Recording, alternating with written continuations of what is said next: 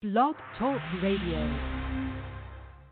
Uh, again, successful. I didn't jump the introduction from Blog Talk Radio. Hello, folks. This is Thursday, November 5th, 2020, in the middle of a maelstrom, I guess, um, and not and talking about males, but the maelstrom. We've got a crazy situation going on in America and the world. A lot of things happening. Uh, my guest host today is the one, the only Rebecca Tripp. Uh, my my great friend for many years taught me Silva mind control, and is the author of the book uh, Secrets of a Metaphysical Flight Attendant. And she's just uh, uh, an amazing human who's overcome all kinds of incredible obstacles. And we both found the book Outwitting the Devil at the same time, and it changed our lives. So, Rebecca, how are you? Did I lose you? Oh, wait a minute. I got to put the microphone on. All these little technical oh. jigs. There you are. How are you? Oh, oh, oh, I'm very good. Very good. Feeling good today. I know we're going through a lot of crazy things on the planet, waiting to see what the final outcome is. But I remain positive that good will win out over evil, and the planet planet is going through a major shift in consciousness like that gal that you were just talking to me about who channels higher intelligence. Um, you know, you got to go through a lot of um, craziness in order to purge the the negative from the planet, just like you do in your own life. You know, you don't wake up until you've gone through the dark night of the soul, usually, and then on the other side is the light, the freedom, being sovereign well, is key. Absolutely. You know, when this whole thing first started, uh, you know, uh, one of my past podcasts recently, we talked about the golden thread, and you and I talk about it all the time that we really have come here to, to fulfill a purpose.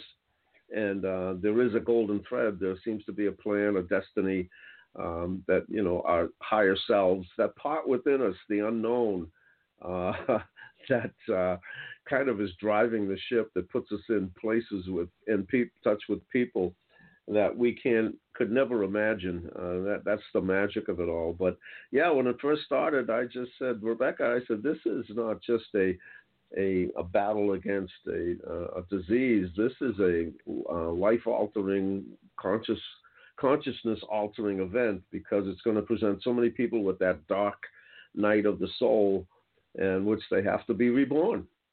So well, and the, one of the biggest lessons I learned in life is that there is really nothing to fear if you learn that you have your higher self, the Christ consciousness, to go to to solve any problem that comes up in your life. There's always a solution. So, you know, you can either choose to be living in fear every day of some invisible thing like a virus or whatever's going on, or you can free yourself and and stand firm in your conviction that there's always a solution. That's right, and that there's there's always a higher place to go and uh, a place to you know where if you have trust, um, you'll find that miracles will happen. Let me call Tommy. Uh, he was busy a, a minute ago. Uh, let's see if we connect. With this is a guy that can certainly talk about the Christ consciousness. Um,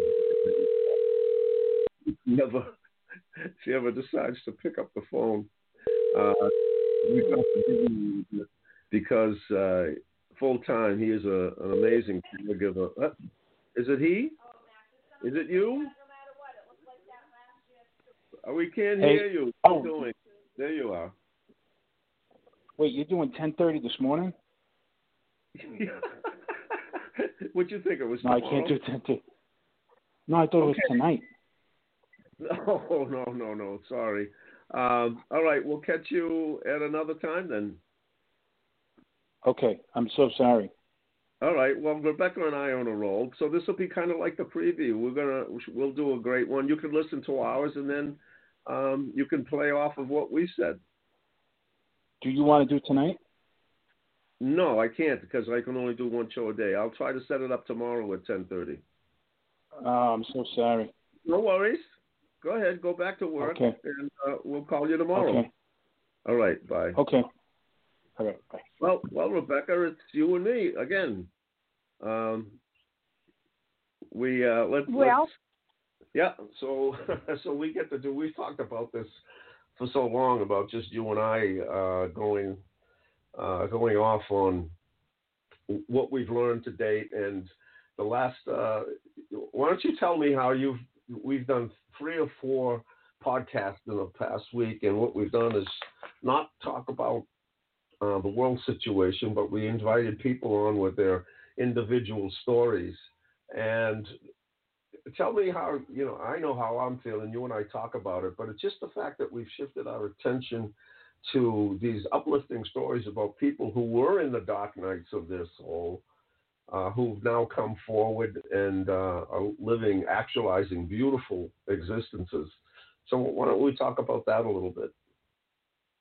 Yeah, I mean, it's been very, very inspiring to hear these people's stories because, um, you know, they're average people. They're not the famous ones like the Joe Dispenzas and the Tony Robbins and, you know, the Byron Katie's, which people like to interview. But these are just regular people that uh, maybe lost it all or, you know, they all had their own incredible story to tell.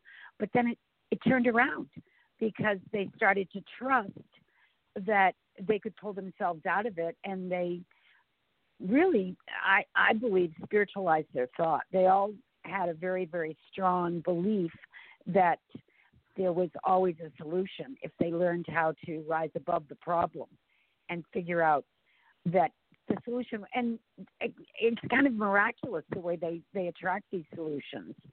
And they prove that anything is possible as long as you trust you have faith and um, you're willing to reprogram your mind from being negative and stuck and miserable.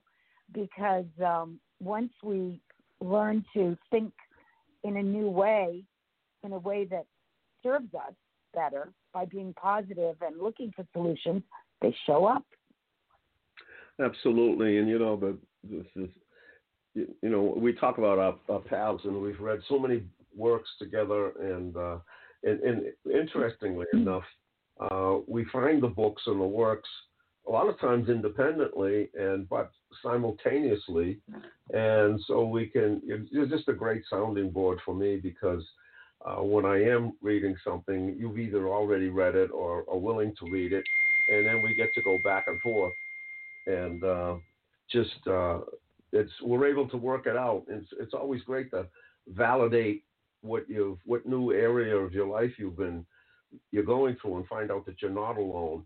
And um, isn't that what you know? Lately, we've been talking about all of the conflict and uh, you know the spiritual war that seems to be going on, and we came upon the idea that who are the people on the two different sides? We you know we have people uh, in the world right now who are trying to create, trying to uh, move humanity forward, trying to think in positive ways, create new products, create new ideas, create new lifestyles.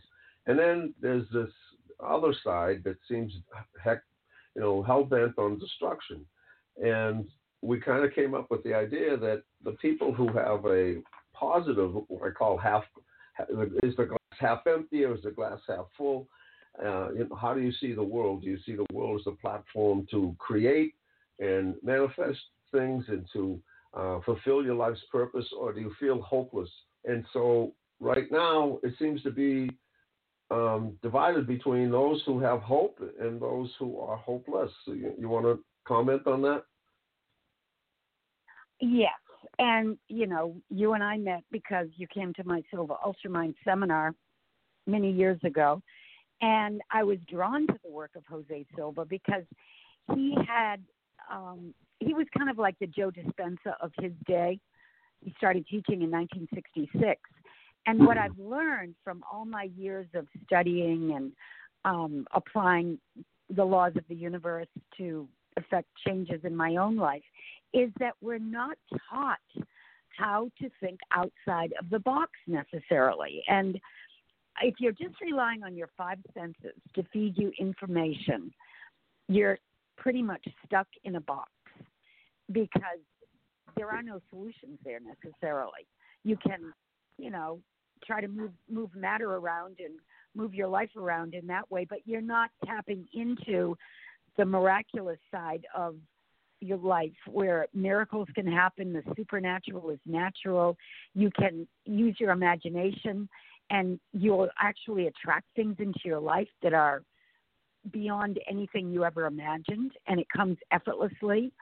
Uh, I mean, you know, Jesus, Buddha, all the great teachers were trying to wake up mankind. And now what we're going through is being called the Great Awakening because we're all being tested whether we want to be or not because we're being forced through this, you know, pandemic and world situation to find solutions personally and collectively.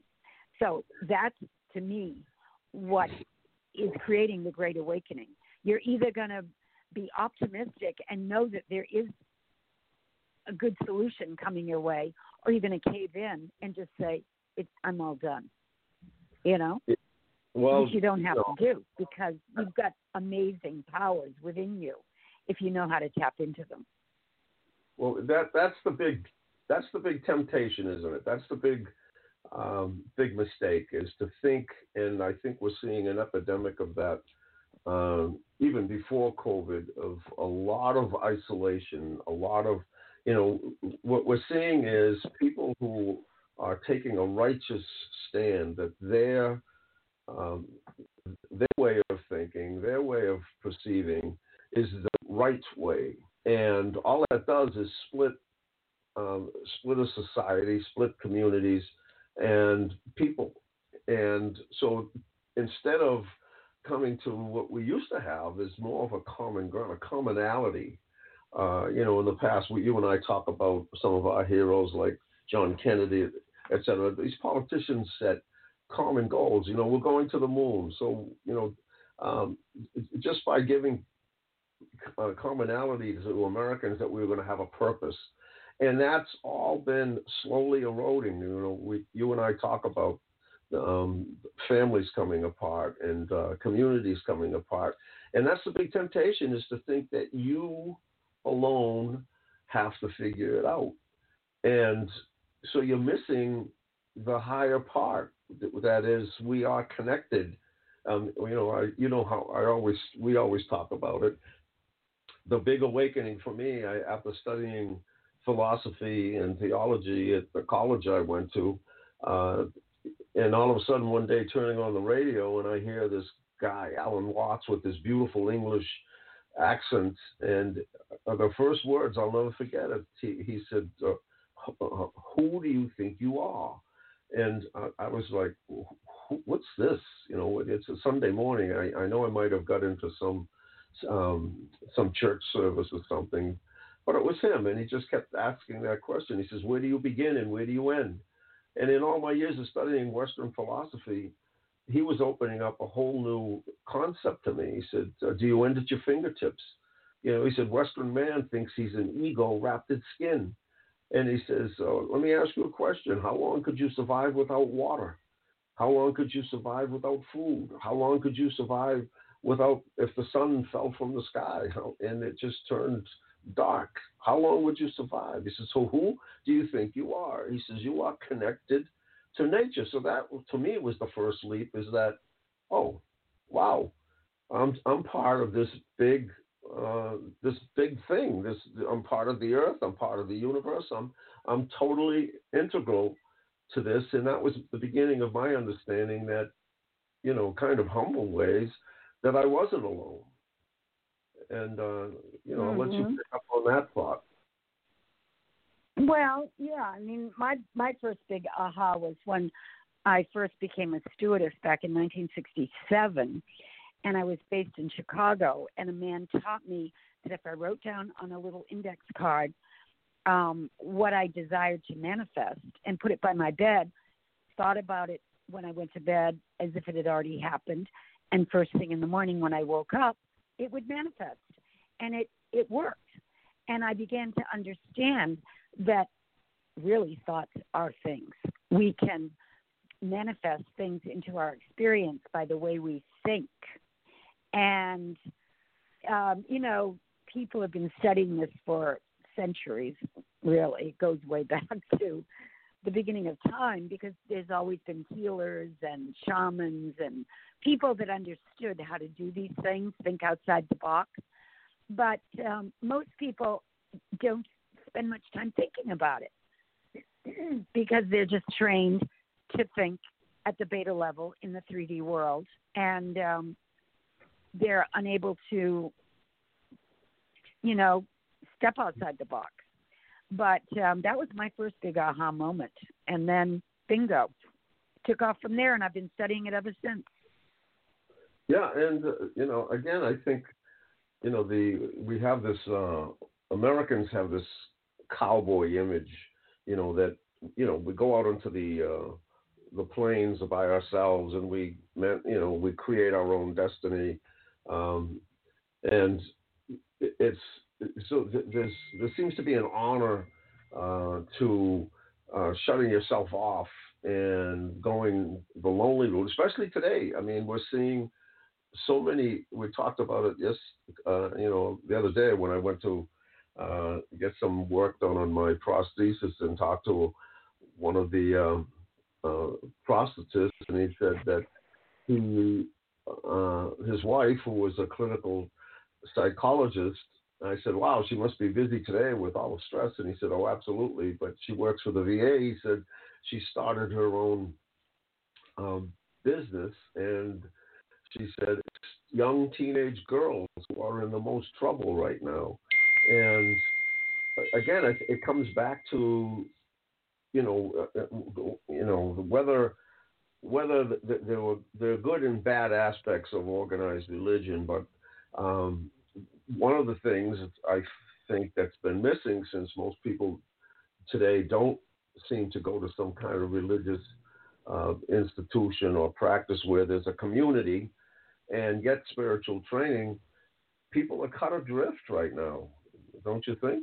Well, I think that's part of the problem, but at the same time, I, I mean, I've talked about my friend who went to um, one of the best prep schools in the country, and it's a Catholic prep school uh, where they have a strong Catholic indoctrination, and you know it's taught by monks.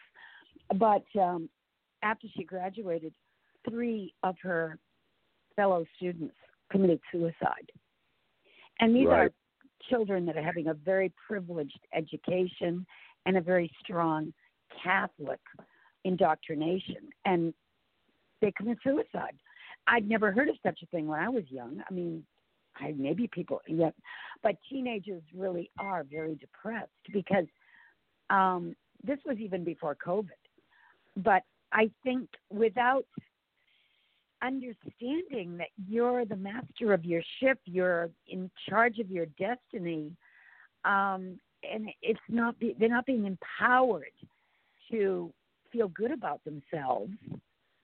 Something big is missing, you know, and it it exactly. keeps a hopeless state in their consciousness. And I think that again, you, you, both you and I have had you know, you with your spiritual healing when you had cancer, uh, you certainly got in touch with uh, the other mm-hmm. side, and you know, myself included, with you know losing my leg at the age of 13, and then realizing how lucky I was to be alive and feeling a sense of purpose.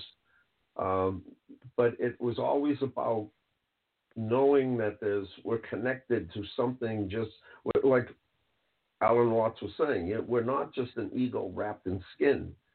We're bigger than that. And when he's, you know, how many times have we read that our energy fields uh, extend way beyond our bodies? That, you know, the brain, uh, the vibrations from the brain can be picked up three to six feet, and the, the vibrations from the heart can be picked up even further. So we're, um, in fact, I heard this term the other day, uh, um, tuned into something on a either a YouTube or whatever, and that we are truly multi-dimensional beings. And when you have right, yeah, right, and when everybody's putting pressure the, on these kids to achieve, achieve, achieve, so that they fit into society, and and to be doing it unquestioned, that they just accept these parameters that everybody places on them. uh, you know, without thinking that there's a place to go. I mean, most of them aren't taught to meditate. Most of them aren't taught to go within. Most of them aren't taught um, that there's something bigger than us. Um, and so, don't you think that this this this sense of going it alone without a connection to your higher part is well i big- think one of the biggest problems too is the majority of people that would come and take my my seminar which i gave all over the country to teach people how to get down to the alpha theta level um, most of them hadn't figured out what why they were here. Why am i here on planet earth? What is my purpose?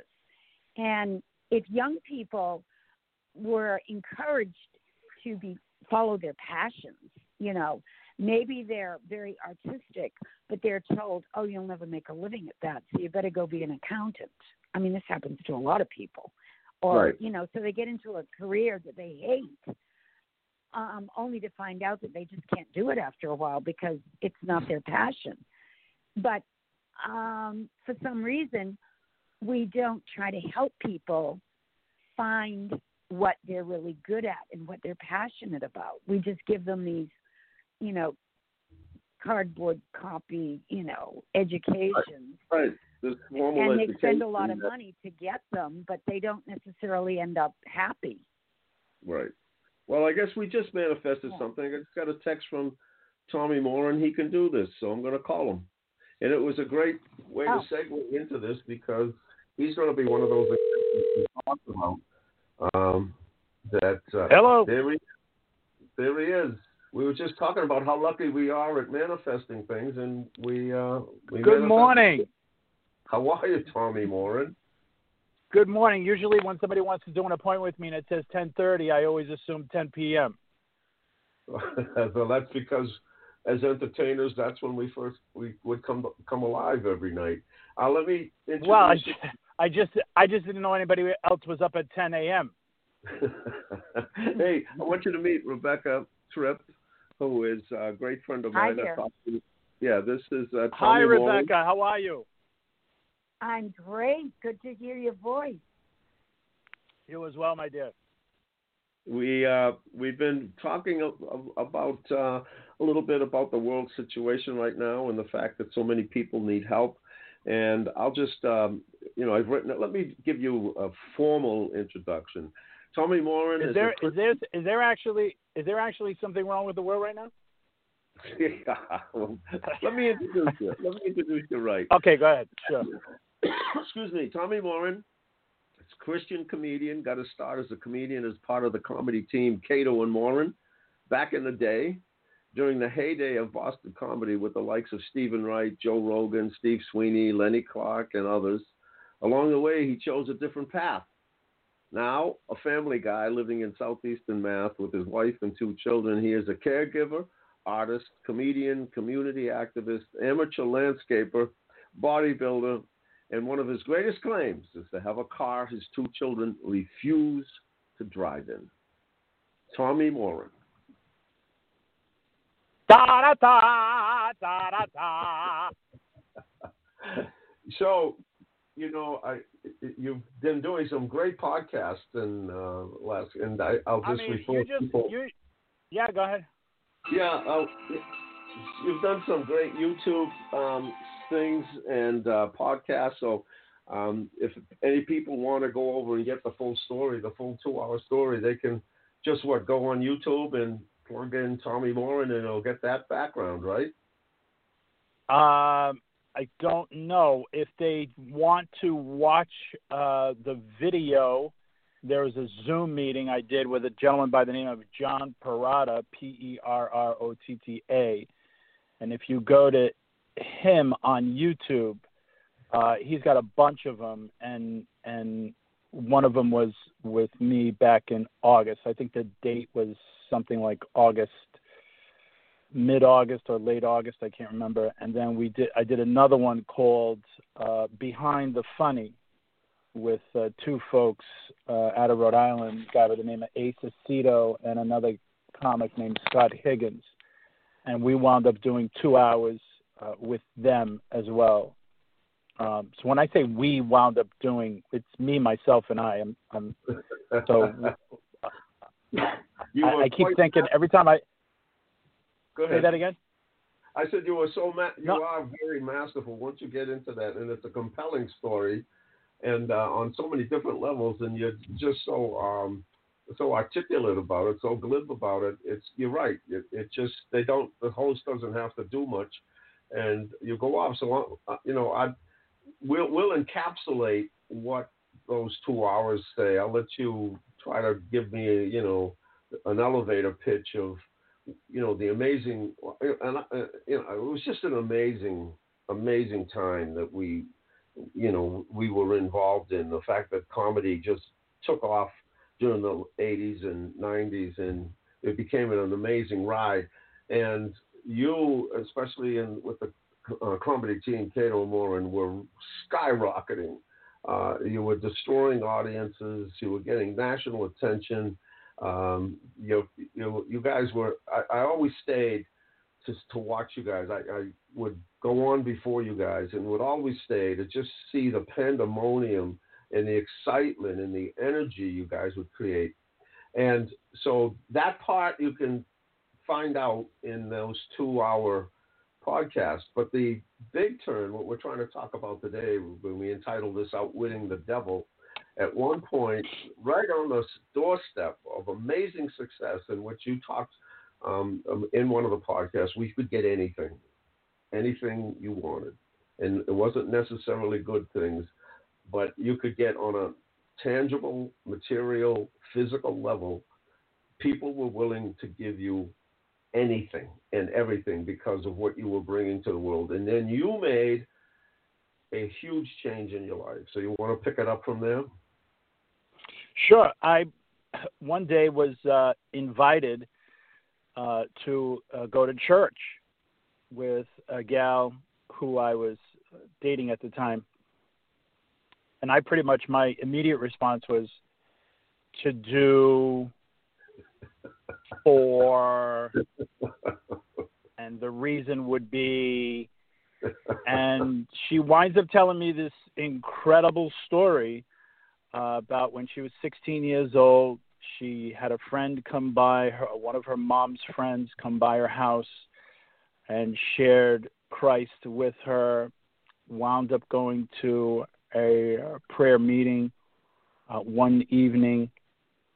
She was a gal who was involved in vocational schooling at the time, taking some cosmetology courses. And if if you remember, well, I'm I'm I'm I, I don't remember, but maybe um, Re- Rebecca might. You know, back back in the day, uh, hair product was kind of poisonous. I mean, if you put something in your hair, it was usually not a natural something. I mean, I was the king of Aquanet, and that stuff I used to use for my artwork as well. For crying out loud, you didn't need lacquer. I could use I could buy it cheaper in a can of hairspray and so there was a lot of poisons that she would deal with and uh, chemicals. Her her skin. She's telling me the story that her skin was legitimately peeling all around her hands uh, due Mm. to the chemicals that they used back in those days.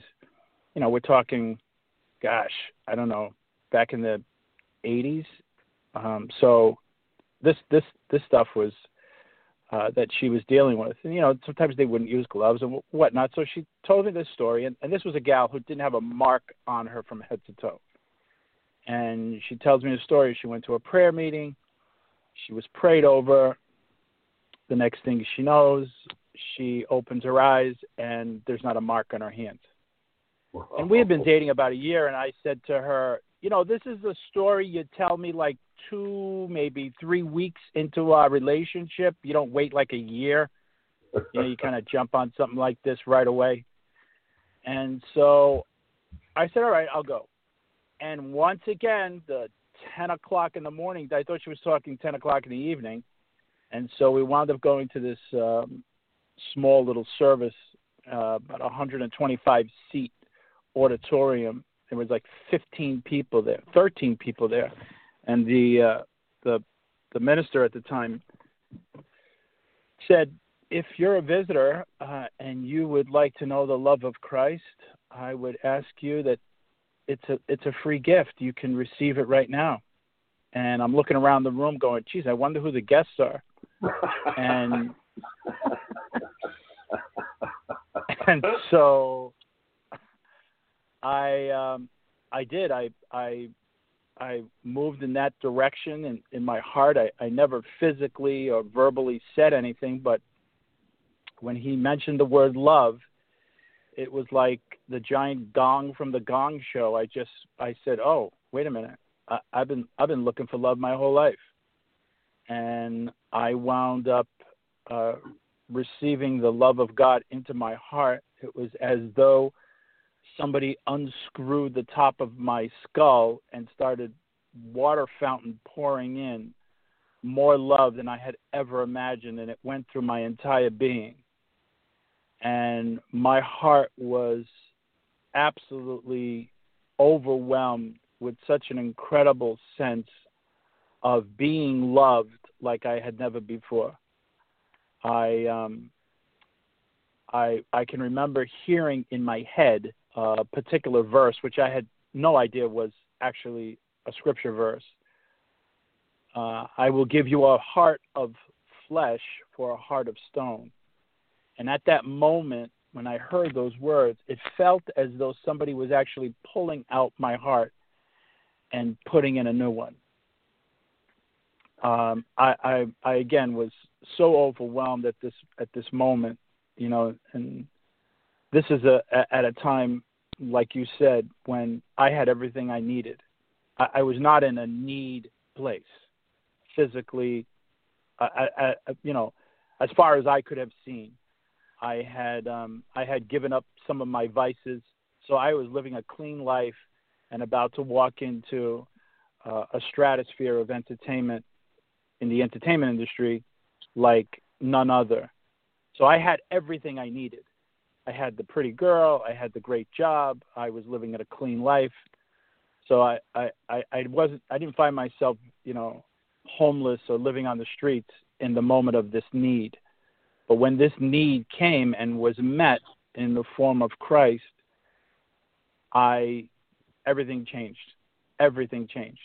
And and I felt as though I, I didn't need anything anymore. And it wasn't until about six or seven months afterwards when I um I walked away from the team and then, you know, really um that was kind of the beginning of, of the journey. I'll never forget.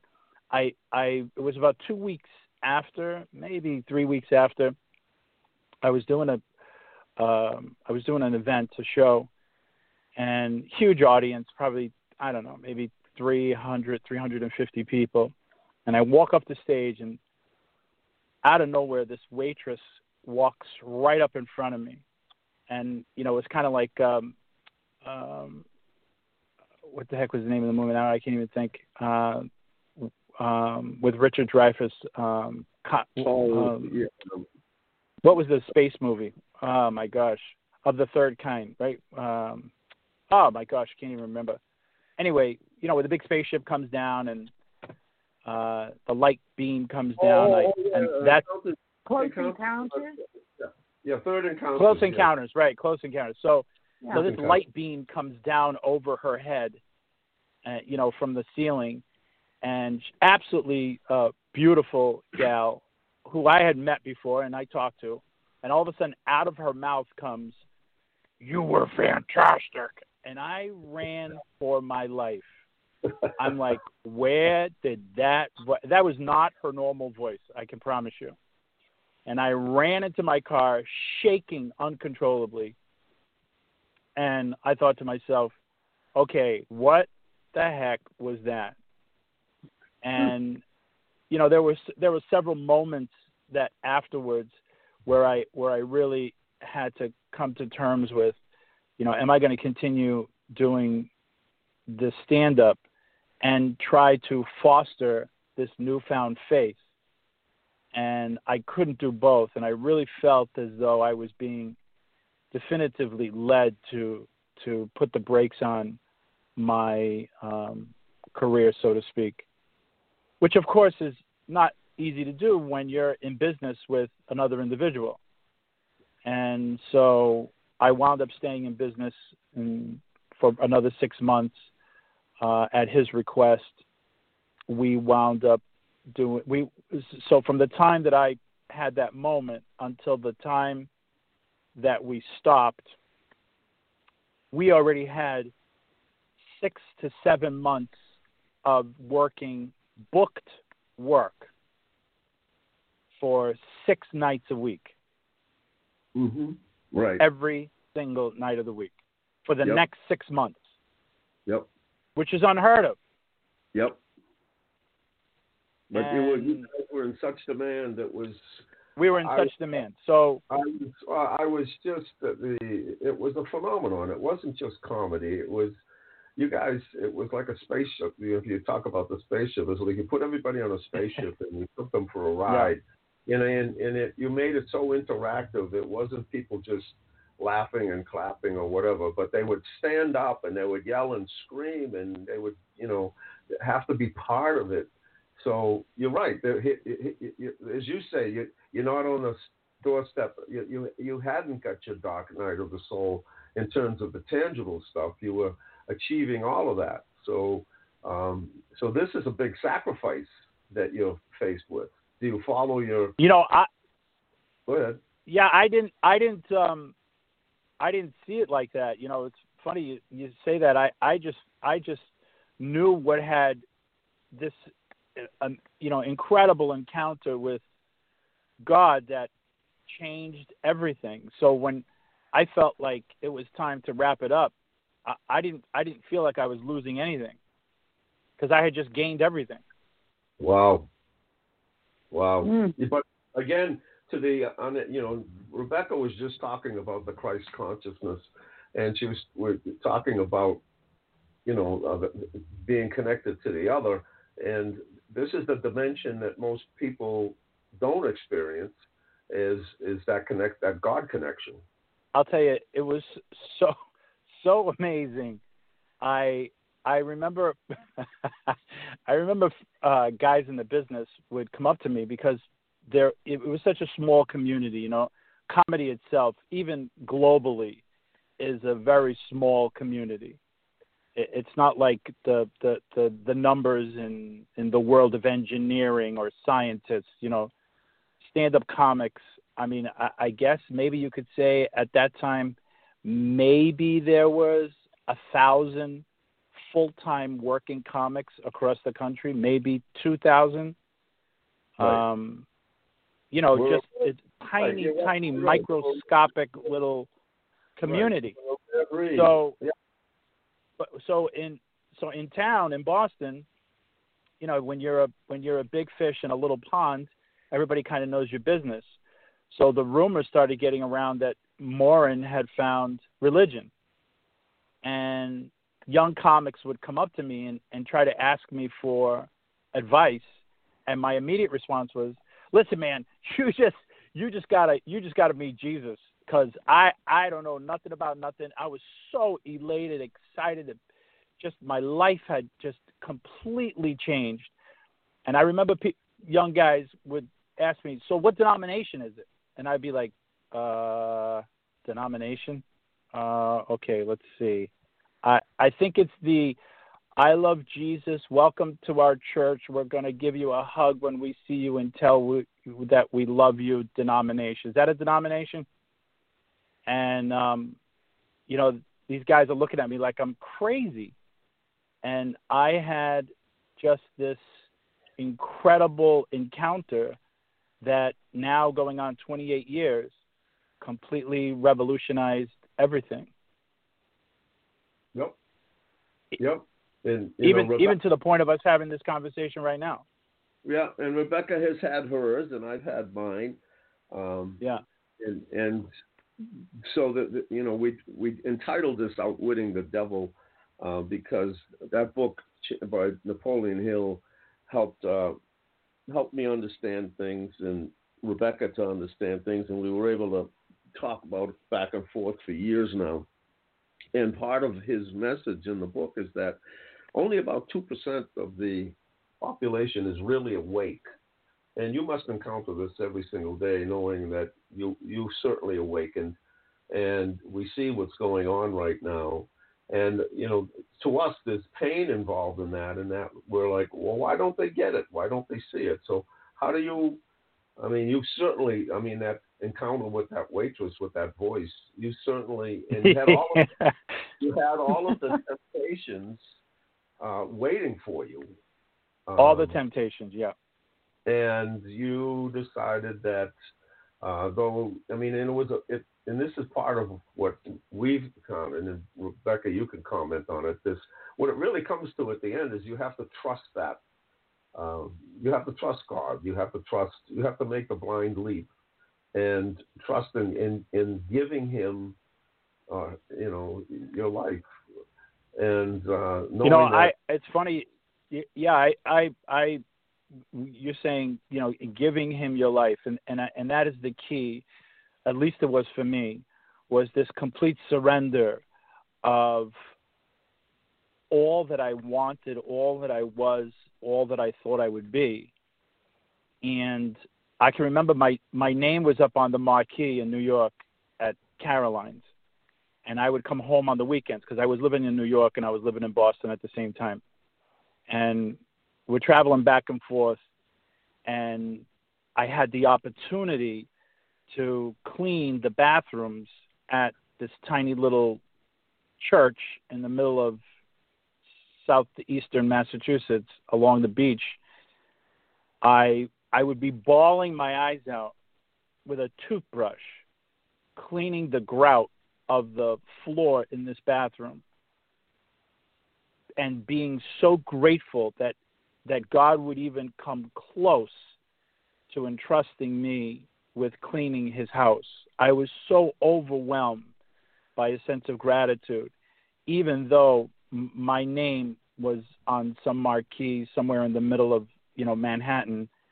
This to me, at that moment, was one of the greatest opportunities I had ever experienced.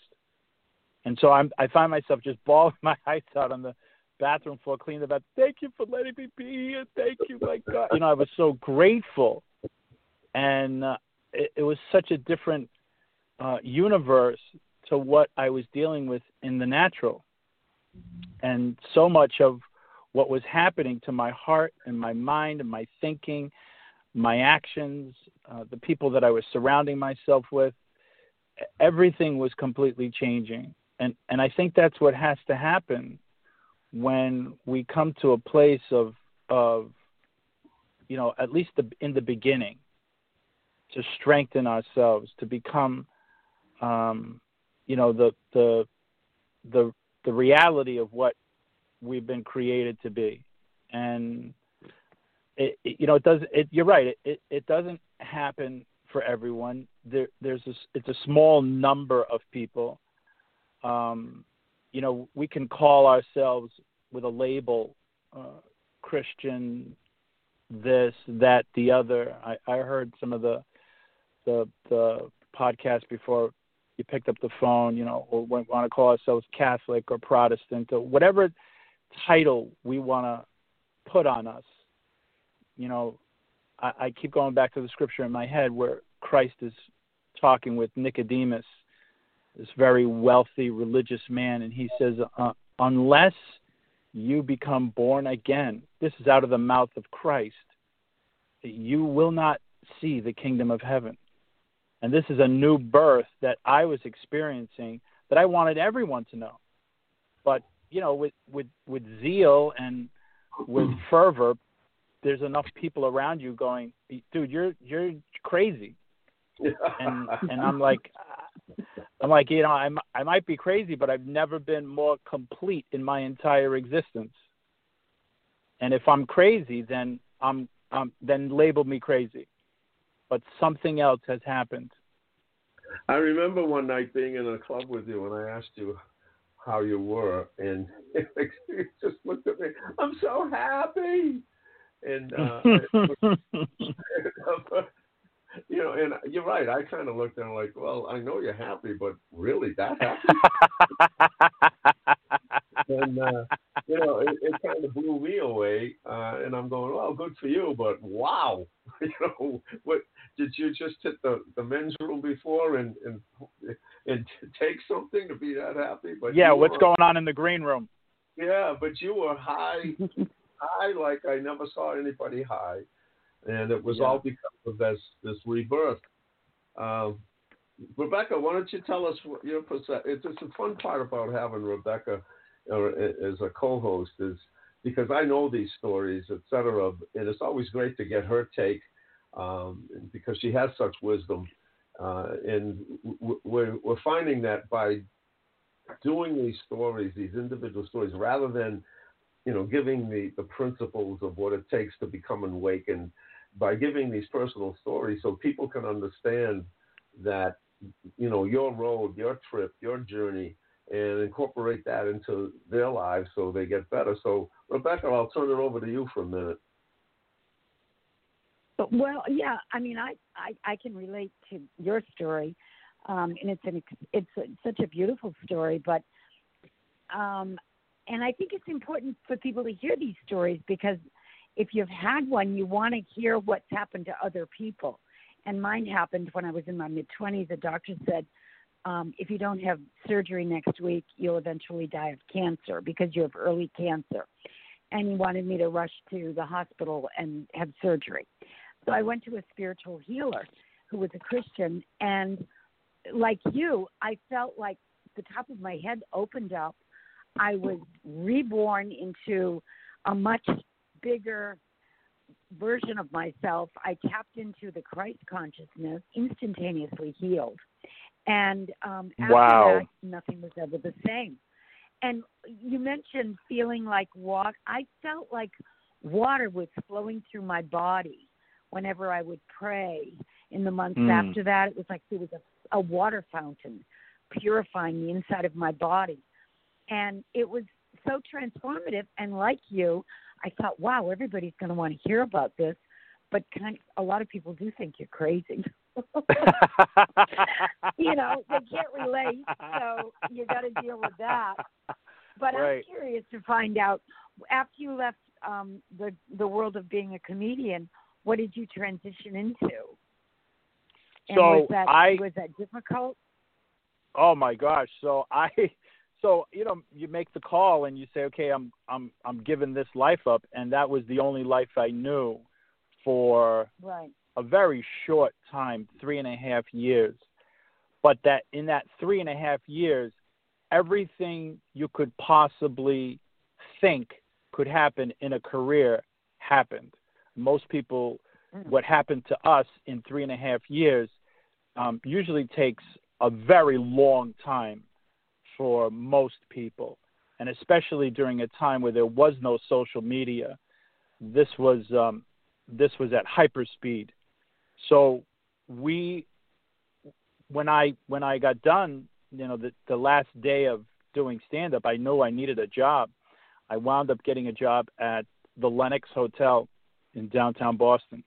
As a bellman, I saw this ad in the newspaper, and I can remember crying out to God and physically crying, tears running down my face, going, "I'm so afraid to have a day job. I don't wouldn't even know what to do." And I I walked into the hotel. I had my interview. She said, "You can start tomorrow." I went, "When you say tomorrow, is that is that like the day after this day tomorrow? Is that what you're talking about?" I she said, "Yes, tomorrow morning." I said, "Great. What time?" 7 a.m. And I'm like, 7 7 a.m.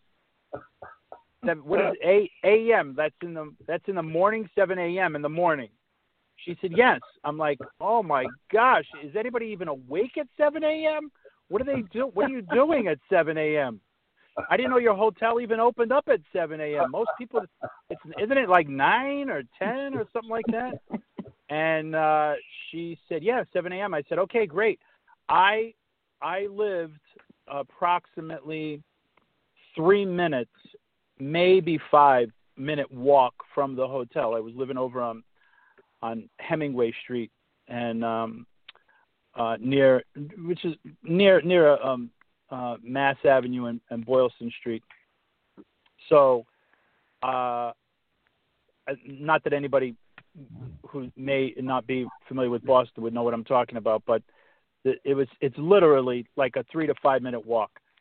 So I woke up the next morning, went to work, and and you know consequently would find myself being late for work because I was like pulling myself out of bed to go to work, and I would I would run up to the top of the street, and the main drag is Boylston Street from where I live, and I would jump in a cab, and I would be like, "Sir, can you drive me?" And I would point. You could see the neon light lit it up sign on the roof of the hotel from where I was, but I didn't want to be late for work.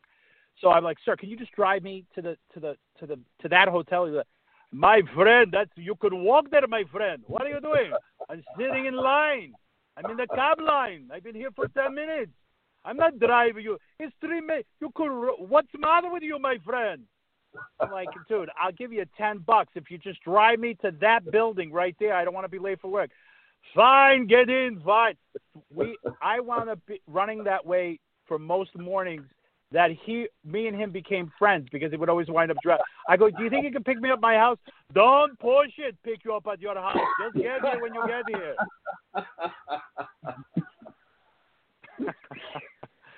so I wound up, you know, having to having to obviously transition into this whole nother life that I was I was basically familiar with. I mean, I had day jobs before I started doing stand up, but but my my my life had been so immersed of every breath in my stand up career. So when I wound up starting to, you know, work at, at and, and, and commiserate with, with people at work and just talk to folks and, and serve them, uh, it really was the groundwork for what I would be doing for the rest of my life. Uh, on on top of the foundation that I got from public speaking. Shortly after I started working, I wound up getting a phone call to speak at the Framingham State Women's Correctional Facility. At the time, it was the only women's correctional facility in the state of Massachusetts, and it was a it was an absolute shambles. I mean, it looked worse than the outside of the Addams Family house. It was completely falling apart.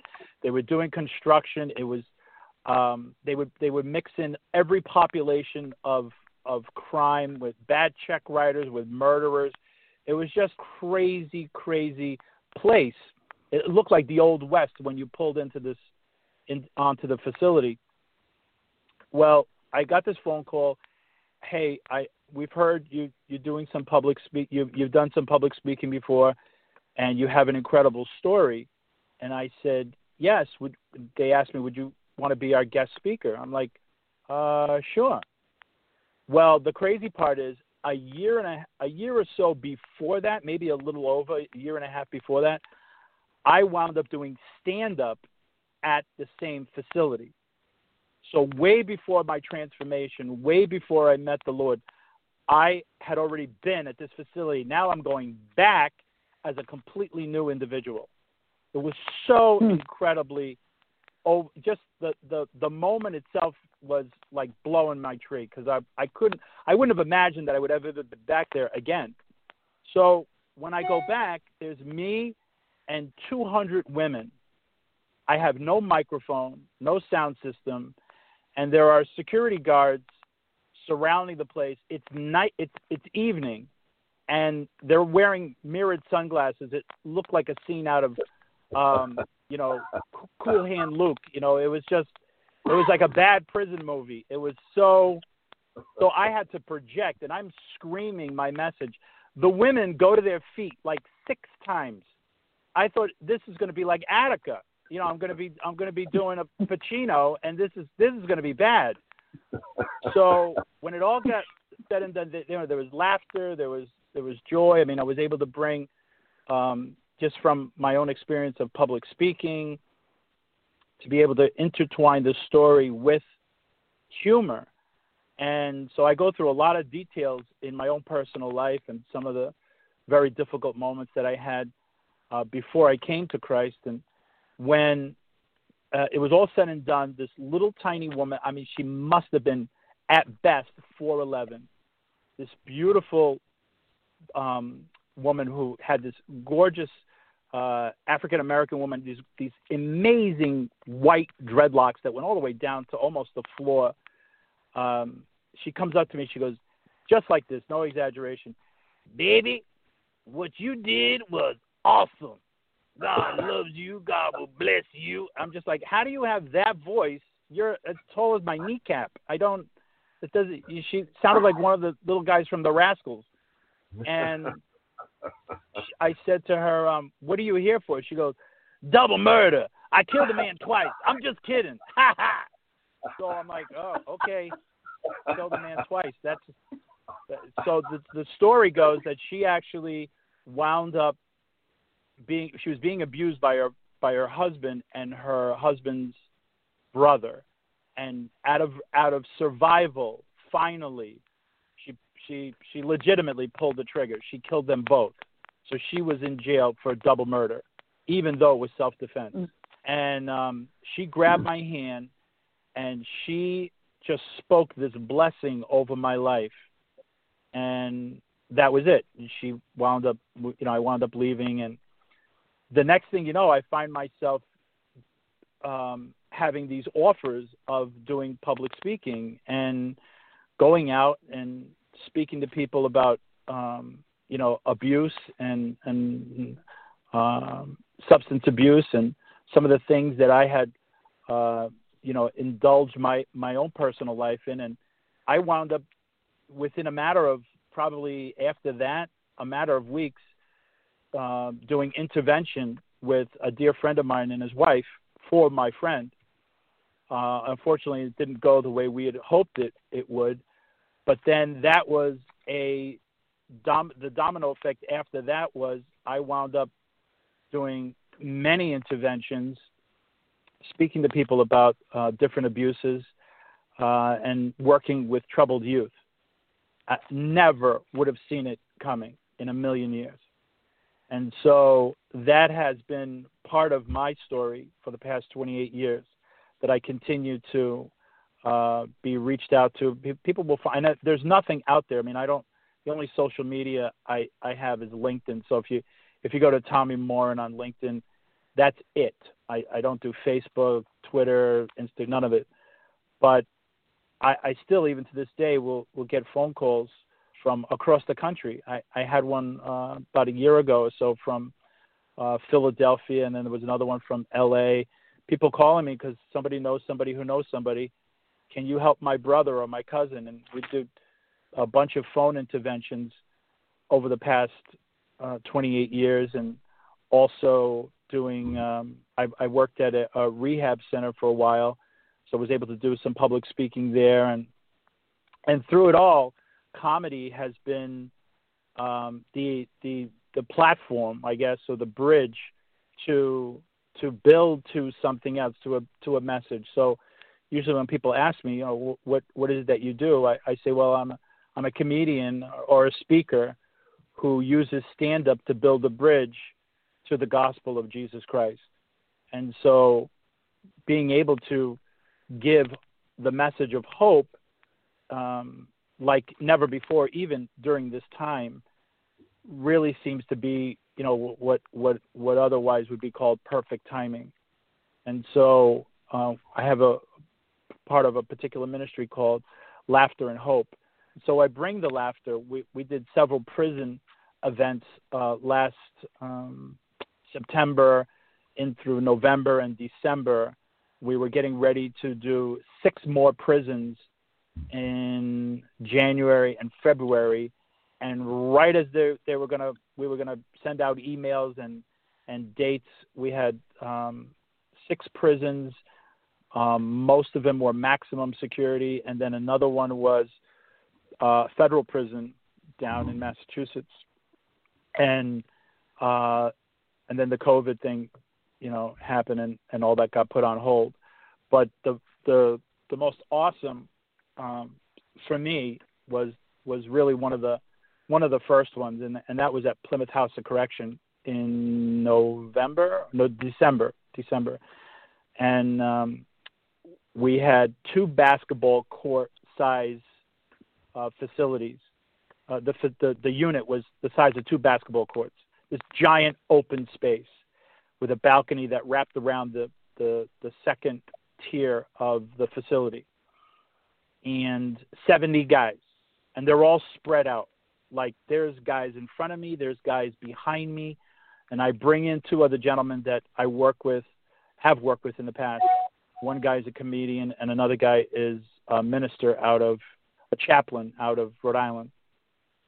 So, again, no electrical equipment, no microphone, no sound system, nothing, just project. And it's this huge, massive space. And you talk about work in the room, they're spread out and they're behind me. So it's it's like you know walking around. Uh, almost feels like one of those rotating stages, and I feel like Engelbert Humperdinck. You know, just like I'll let the stage do the work because I'm too old to do it myself. So I wound up um, speaking, and of course, I brought the, the, the was allowed to bring the, the humor, and the humor was received, and it was awesome. The response from these people were just amazing. I was able to um, to really to really have this this moment of of okay, God, this is something I never would have expected.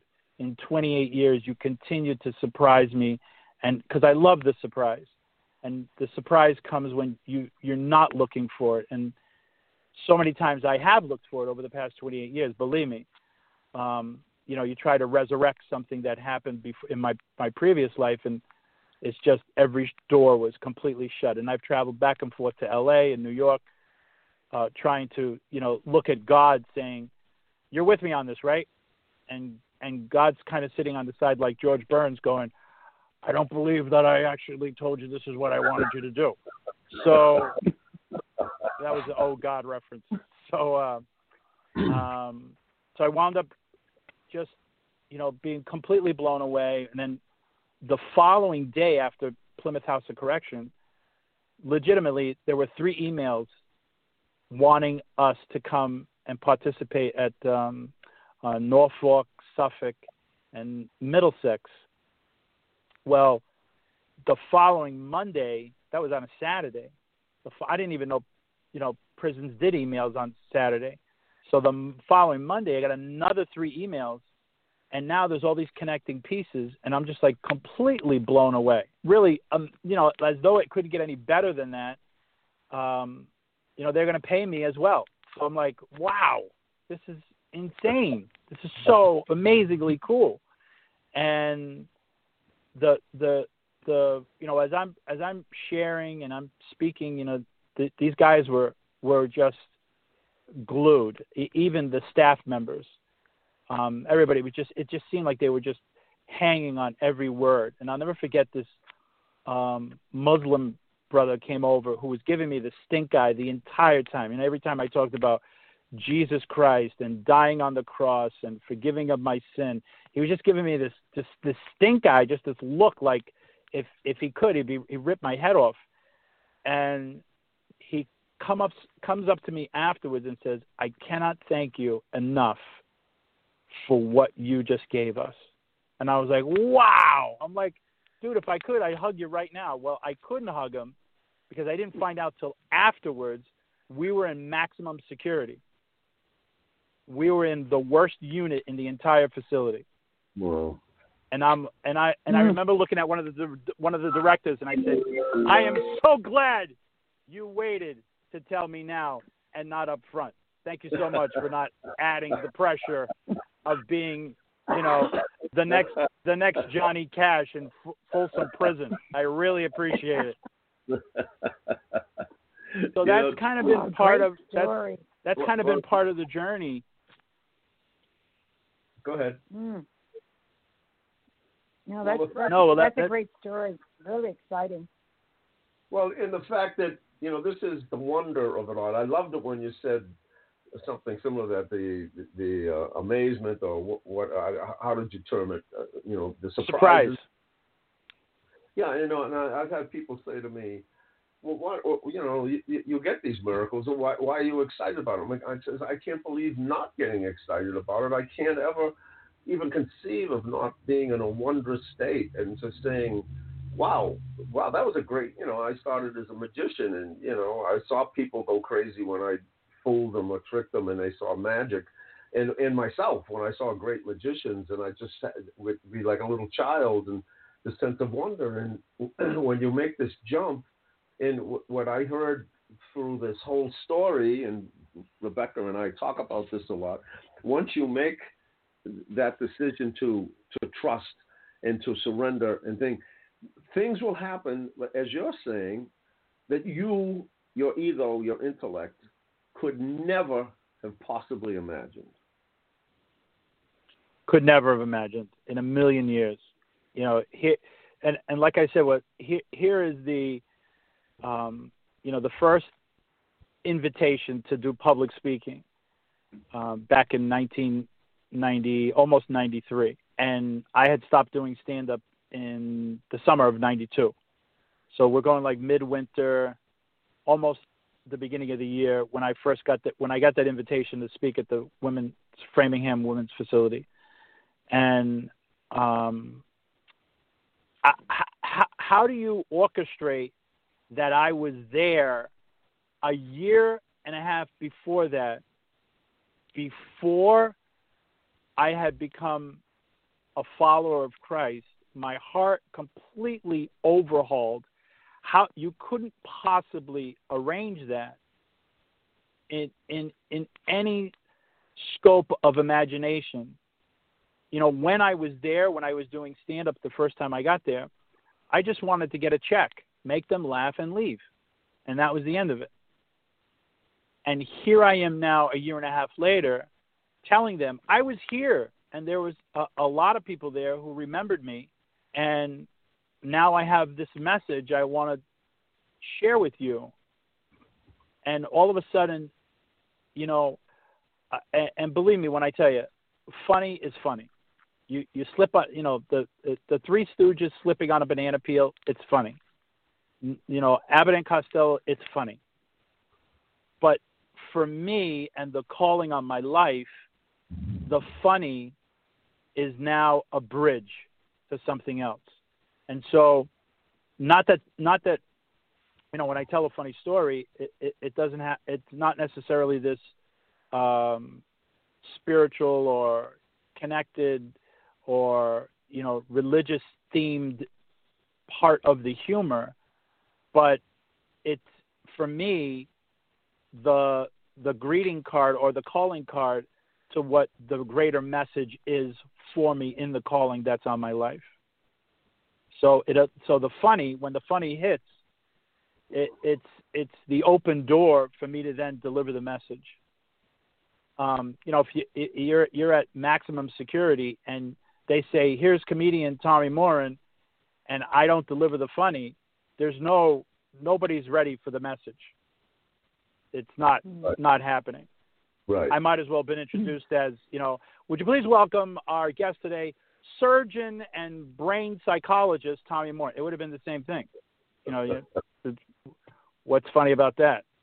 And so, um, so so much of it too, and and and you know this, Tommy, and when a comedian is trying to find quote unquote find their voice, or actually any public speaker is trying to find their voice. Um, it, it's to be able to to stand in front of a group of people and to express the essence of that calling according to what you've been created to do. And so I find that for me, um, especially when I first started off doing stand up, we didn't even have time to find our voice there there wasn't even there was there wasn't enough moments in the day to find our voice. We were just going up on stage and just throwing the spaghetti against the wall, and if it stuck, then it was ready. But if and and if you're not Italian listening, you don't know what I just said as far as the reference. So, but that's I remember my grandmother used to take the spaghetti and throw it against the wall, and and if it stuck, she'd be like, "Dinner's ready." So, um, but but so now, you know, here we are for me 28 years later and the the voice was was already beginning 28 years ago as far as the calling. And so the, the voice needs to sometimes catch up to the calling. And so here I am having this interview with you, and especially the past few interviews that I've done. I, it took me 28 years to be able to share what I'm sharing today. I, Wow. I 20 this this interview was 20 right now that we're having for me is 28 years in the making. Wow. I I never would have had this interview 10 years ago, 15 years ago. I wasn't ready. Amazing. And so here we are now, almost 33 decades later, and I'm I'm I'm ready. Well, you know, I'm getting goosebumps with this, and Rebecca, it, it again, it's it, Rebecca. Go ahead. I'm gonna I'm gonna shut up for a minute. You give me your take on this. Well, I love what you just said. I mean, I that's very empowering because you know, you're a work in progress and we all are. But um you know, people need to be patient too with themselves and realize that if they listen to the Christ consciousness and they let God guide them, you'll be led to the most amazing situations that you never could have imagined. And I love the way you describe what what's happened to you along the way. It's it's very very enlightening. Well, Well, patience is not is not my. Uh, it's a gift that I do not have right now. I never have. So when I when I put the brakes on, it is um, usually after uh, a, a bit of a struggle, and and that's really when I find and going back to the, the, the topic that that you guys were discussing earlier and, and, and the, the, the title of this podcast, that's really for me when the enemy comes in or Satan comes in and, and uses that against me when I'm when I don't have that patience working through me. In Galatians it says that the fruit of the spirit, one of them is patience. And and the final one Mhm. that the scripture says in Galatians chapter five, verse twenty two, is temperance, which is the surrender. You know, I find the patience only in the continual surrender. And this is daily. You know, this is a this is not like I do it at the beginning of the week and hopefully it runs for the next 10 years. This is a daily in and out of the relationship and the communication and understanding, okay, God, where are you guiding, leading, directing so that I'm I'm I'm moving in accordance to, you know, what it is that you want for me. And so Mm-hmm. a- a- as I'm patient, that that's only through the surrender. It, it definitely doesn't just. I don't wake up one day and go, you know what? Today is gonna be a patient Tuesday. I can feel it. I just know it's gonna happen, and that's just not the case. But when that when there is when the patience is not part of the let's say the long board of of the wave coming in, I am completely tripped up, and and it is a trap. It is an absolute trap. When there is no patience, when we're when we're muscling our way to from A to B, because I have no no strength in myself. Paul says over and over again, "I die daily. I must decrease so He can increase." If if that's not the case in my day to day, listen, I hear from my kids. I got a 14 year old daughter and a 12 year old son, and they know right away. I walk out of the room, out of my bedroom, they know right away. They go, "Daddy didn't take his Jesus pill." You know, they know right away. So I, I, I don't even, I don't even go into the kitchen. I just, tur- I walk backwards back into my bedroom and go, "You're right. I'll be back."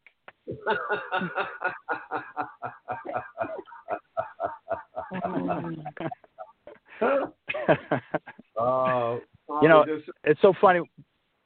go ahead. No, I was just going to say, you know, y- yesterday, you know, and, and especially during this time of, of all the stuff that they've been unfortunately privy to see, um, they, my son was asking me about, you know, the law and some of the things, and and he actually said to me, Dad, what would that, what what what is it like? I mean, what what would it be like for if people just broke every law? And I said, let me tell you something.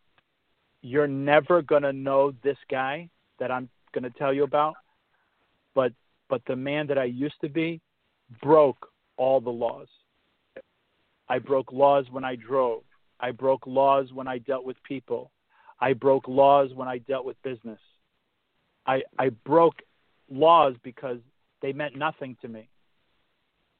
And so when lawlessness is you know is done really in accordance with godlessness when they they walk hand in hand with each other there is no barometer there is no there is no um, there is no holding back or, or, or reserve in our actions or in our speech or in our dealing with other humans. When when it is when it is minus God, then anything goes, and and and that is only the the the, the prize for, for that or the end result is nothing but pain. And my son looked at me and he said, "Wow, Dad, I, I am so glad you're not that person. And wow. I said, Yeah, me too. Wow. Me too. Wow. And then he asked, and then he asked about, and then he asked for the car keys, and I wanted a thousand dollars to go to Vegas. oh. Wow.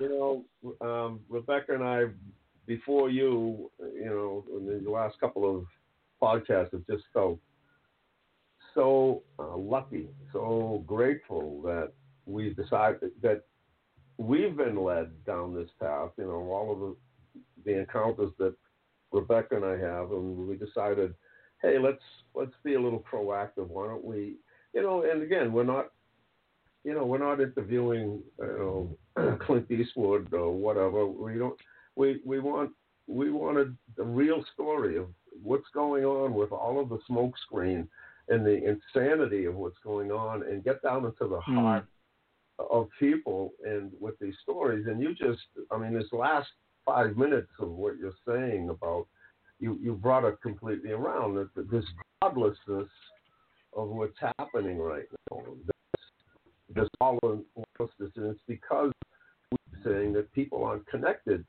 and here you you sum it all up, right? You know, if you don't have that God connection, that higher connection, and, and you're around helter skelter, you've got lawlessness and you've got godlessness. It's huge.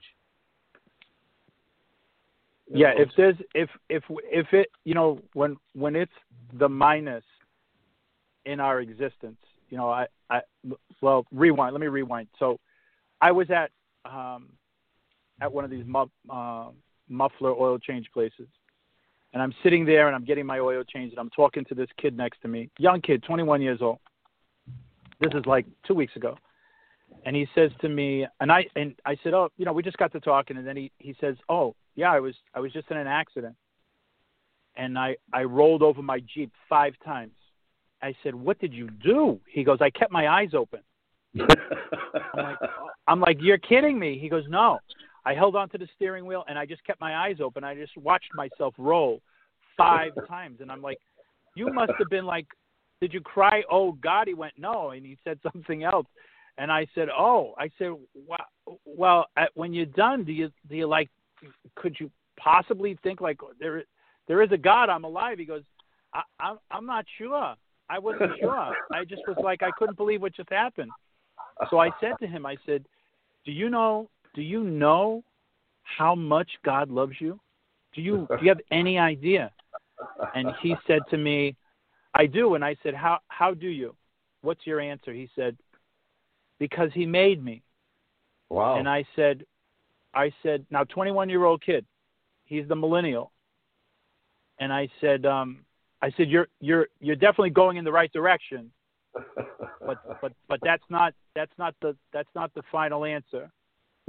He said, "What is the final answer?" I said, "The final answer is, Scripture is clear that it says that God so loved the world that He gave His only begotten Son to die a horrible, horrific death on this disgusting, putrid, bloody cross for our sins, that whoever believe in him, following him, not just belief, but to follow, would have everlasting life. Isaiah 52, verse 14 says that he was so horrific looking. He looked like a monster. He didn't even look like a human being. He was beaten and marred so bad. And then I showed him this picture that I had I had done an illustration I had done many years ago. And I said, um, I said, This is this is how you know God loves us. And he said to me, twenty one year old kid, he said, Wow, that's that's really hard to believe. And I said, It is. It is very, very hard to believe. It is not an easy switch, but it is an absolute truth. And he looked at me with this incredible look of gratitude as he's pulling the mask down, and we're six feet away from each other. And he says, I can't thank you enough. And wow. there is an absolute eager desire like never before for our generation. And I don't mean generation like, you know, the boomers against the millennials. I'm talking about the moment now, this moment, 2020, and every living organism, every human that is breathing right now, this generation, to know an absolute truth in the in the pandemic of lies. In the wow. pandemic of lies. Wow. Because that's the real pandemic. Is that there is so much so much false on a global scale from every nation that unless we're in it, you know, unless you're just rolling up your sleeves and you decide one day, you know what, I, am going to do something crazy, and and and that looks like this. And from the crazy, you say, I'm going to serve. I simply want to serve my fellow man with nothing in return. Nothing in return. No payoff, no big payday, no right to check out to me at the end of the night, just to simply serve. Jesus did it over and over and over until ultimately, ultimately at the foot of the cross. But when he rolls up his arms, his, his sleeves, and, and he gets down on his knees and he starts washing feet, the most disgusting, putrid, repulsive job at that time. The most disgusting job in the entire household was to wash feet. And he winds up doing it. In order for him to be able to demonstrate, you know what? I'm leading you, but I'm leading you in service. So that the greatest leader is actually the greatest servant. Because if you lead in serving, others will follow to serve as they lead others in serving as well. And I think oh. for me, I wow. think for me that's that's that's my calling.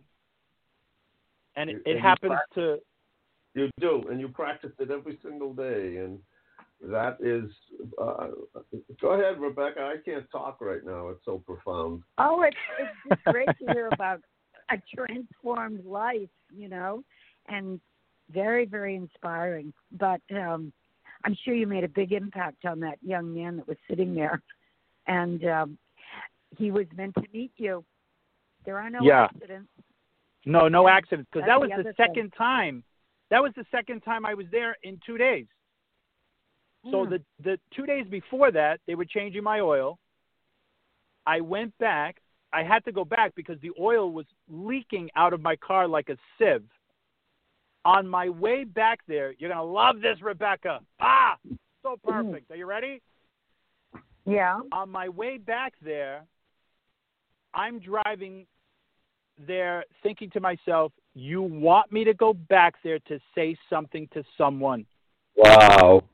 That's Oh. that's why I'm going back. Wow. Wow. because that that that what happened to me as far as like the oil change and the leaking oil has never happened to me ever ever in my life and i'm mm. driving back there going i know you want me to go back here because there's someone i need to talk to Unbelievable. that was my exact thought Wow. when i get there nobody nobody is there, there's not another customer there except me Unbelievable. until from the time i got there until the time i left Unbelievable. Well, Tommy, we hmm. got to wrap it up. We could do this all day long. Oh, Please, okay. Yeah, will- we could do it all day. Will you come back? Will you come back? I would love to come back. I would love to come back. What do you think, Rebecca? Should he come back? Oh yeah, I'd love to hear more. This is very, very uplifting. I love it. What an Yeah. absolute joy to meet you, Rebecca. Well, it's great to meet you. And uh, Tommy, thank you. This was profound. Um, I'm speechless. I just couldn't believe that it would work out. These are nuggets. I'm so proud of the work we're doing, and hoping that people we we do connect with start to have the hope. And I mean, how do you sum it up any better? Is just get your head out of yourself and, and go out and just serve somebody. Say hi Right. say, you know, you, you, I remember you telling me years ago, just give somebody a glass of water. Um, Right. and and you know, I mean, I remember going last year. I was doing cruise ships and I had to take a ferry over to Block Island, and this young gal sitting beside us, she just offered me a bottle of water, and I I was just so touched by that because it's so rare, and and you know, I'll probably never forget her for something like that. So again, thank you, Tommy. This was You're very welcome. expectations, beyond expectations, and and I Do hope you. you, I, can I just can I just say one one quick one last thing? In March, when this whole thing unrolled, um, I was wearing a surgical mask, and you know the tension in the shopping wherever you went was you could cut it with a knife. I mean the fear that was gripping everyone, you could cut it with a knife, and so I had the surgical mask on. I'm in the store. Everybody's afraid to even look at each other. I'd make this. I I just had this moment, this incredible epiphany with the mask. I asked the gentleman, "Do you have a sharpie?" I went to my car. I drew a smiley face with teeth, so big, big smile with big, giant Clydesdale-sized teeth. And I walk back in the store, and the first person who sees the mask says, "Oh my gosh, I love your mask.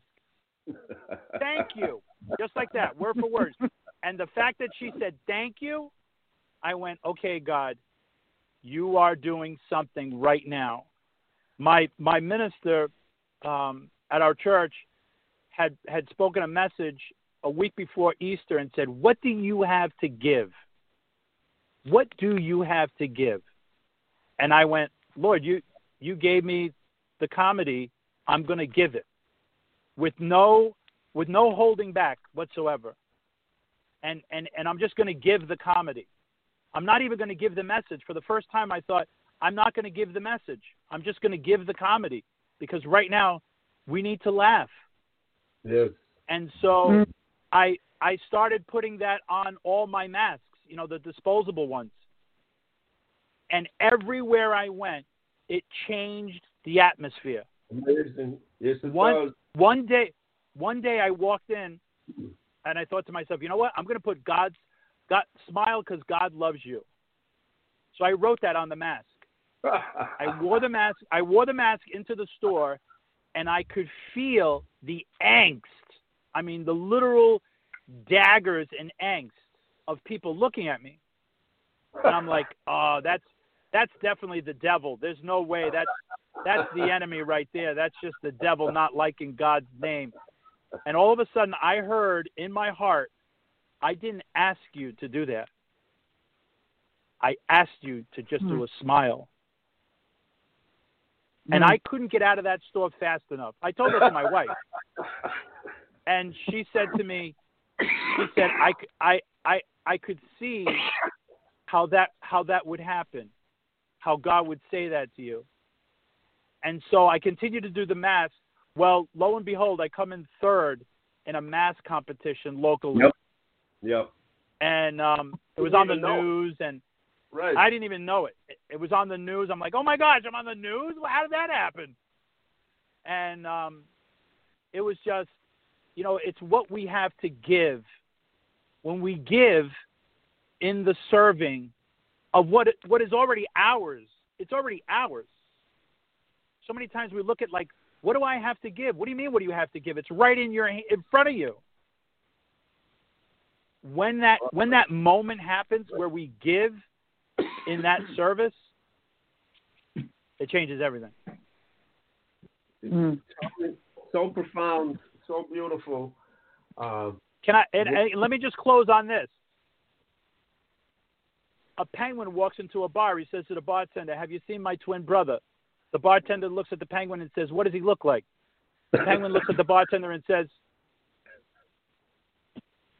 "Thank you, Detroit. Good night, everybody. Don't forget to tip your bartenders and the waitresses that are working hard for you all night."